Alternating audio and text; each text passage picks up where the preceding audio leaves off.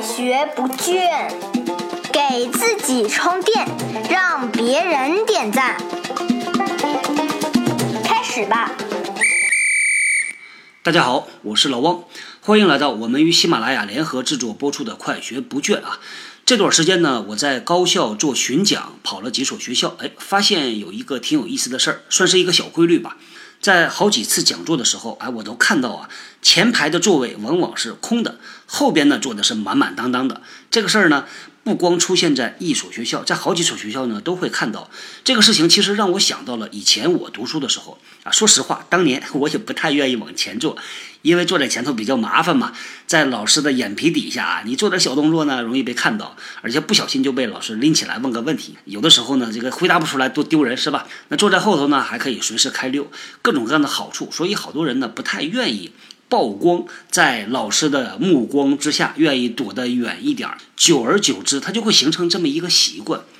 我实际上在参加工作之后啊，慢慢慢慢的，越来越主动的往前坐了。到最近的一些年呢，只要开会，我基本上都坐在前排。只要不是那种啊，主席台说不让你上，我基本上我就坐在最前面。这个原因其实也不复杂，因为呃，从事这份工作呀，尤其呢，知道了很多很多所谓企业的游戏规则啊。深深的知道，对于企业来说呢，其实曝光这个事情是非常重要的。无论是对于个人也好，还是对于企业，咱们在以前的节目里呢也提到，企业发展人才的一个手段就叫做曝光啊。这个是通过一系列的机制把人才筛选出来之后呢，要给他一些挑战的任务，然后呢就是让他把他做这个任务的过程啊，他的结果呀，他自己的能力啊展示给高层团队看。因为只有高层看到和了解了这个人之后呢，在未来有了合适的岗位，比如说要提升这个人呢，要给这个人安排一个什么任务、什么这个岗位啊，他才心里有底啊。所以这个曝光很重要。说到底，曝光就是让高层管理团队对这个人有了解。那对于很多的职场新人，包括呢在呃企业里边做实习的大学生朋友，在你没有进入企业的人才雷达这个扫描区之前呢。你可以选择的是自己主动曝光啊，就是所谓的刷刷存在感。刷存在感这个事儿其实还是很有价值的啊，因为呢，它可以很快的让别人了解你、知道你，之后呢，有了好事儿、有了机会，才能够想到你。我一直在讲啊，如果一个职场新人加入公司已经有几个月时间了，老板的老板还不知道你的名字。那就很麻烦啊，所以呢，需要想尽一切办法的把自己曝光出来。其实呢，这个背后还有另外一种心态啊，很多人呢有这个担忧，是说，哎，我是不是不要显得太积极呀？显得太积极呢，啊，就容易变成出头的船子，先烂呐，枪打出头鸟啊，等等等等。有好多人有这种顾虑啊。说实话，当年我也有，但实际上啊，在企业里边确实存在着一个隐性的竞争，你不做就会有别人做，机会可能就那么一个，你不拿，当然就给别人拿走了嘛。话说回来啊，如果展示的不当，那倒确实也有问题。那展示啥呢？我觉得啊，展示这么几个方面：能力、态度和勇气。第一个呢，在有一些场合下，其实你可以比较选择的站出来。这个站出来这事儿啊，本身其实对于很多人是有压力的。我们以前呢，在公司里边每个月都会搞一个生日的 party 啊，因为基本上平均下来每个月都有人过生日。大家呢就找这么一个会议室啊，请秘书呢订一个蛋糕啊，一堆人啊围着这个蛋糕给过生日的人唱生日歌，大家搞个小活动。这活动其实挺轻松愉快的，没给人太大的压力。但是呢，我经常能看到这么一幕。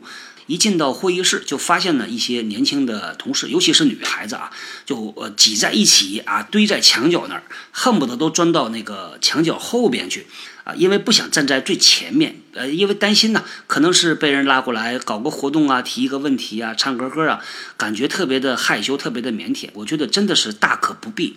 像这种时候呢，他又没啥压力，又不需要你表达什么意见，那就大大方方的啊，这个参与一下活动，也给别的同事、给老板留下个印象，这个何乐不为呢？我觉得这种啊，展示的就是所谓的一个勇气吧。呃，除了这种这个曝光的场合之外，还有很多开会的时候，我觉得开会的时候呢，更合适来展示你的能力和态度。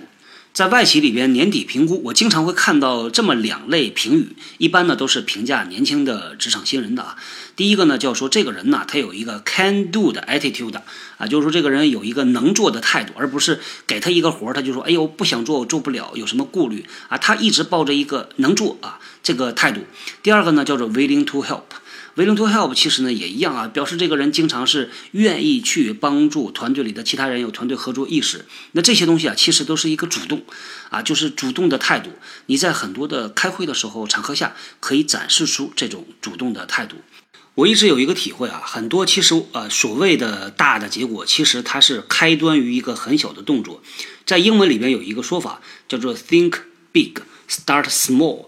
想的可以很大，但是做的开始是很小的。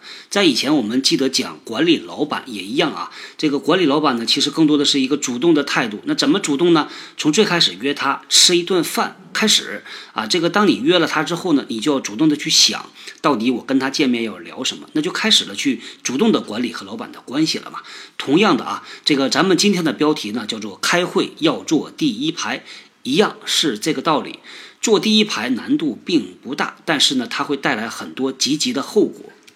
咱们先从第一步开始，你把自己扔到开会的第一排，直接面对着你的老板啊，老板的老板，你就会逼着自己不由自主的去想提一个什么问题，想要和他有一个互动，就不由自主的去慢慢的把自己展示出来了啊。在历史上啊，英国呢有一个女孩子叫玛格丽特。这个人呢，小的时候，她的爸爸一直要求她说，什么事儿你都要力争第一，你哪怕是坐公交车，你都给我坐在第一排。这个玛格丽特呢，就一直很努力，学习成绩很优秀，一直长大成了英国的第一位女首相啊，就是著名的撒切尔夫人，Margaret 撒切尔夫人。坐在第一排这个事情真的是不大，但是呢，如果你能一直坚持的这么做下来，还是挺不容易的。而且说实话，这是一个很好很好的习惯，它会从底层去改变你的一些行为处事的态度和基本原则啊。所以呢，啊，还是鼓励我们今天听节目的各位朋友啊，如果有机会，不管您是在学校读书啊听课，还是在公司里边上班开会。都争取往前做，主动的曝光自己，刷一刷存在感。好，咱们今天呢就聊到这儿。那接下来我看了一下日程表，还有十场讲座在等着我。那希望呢，在未来的十场讲座里边呢，能够看到第一排、第二排都坐满了同学。好，咱们今天啊就聊到这儿，我们后天接着聊。新技能大家 get 到了吗？我是小汪，自“人呐”，找到老汪的新浪微博和微信公众号，看更多的内容。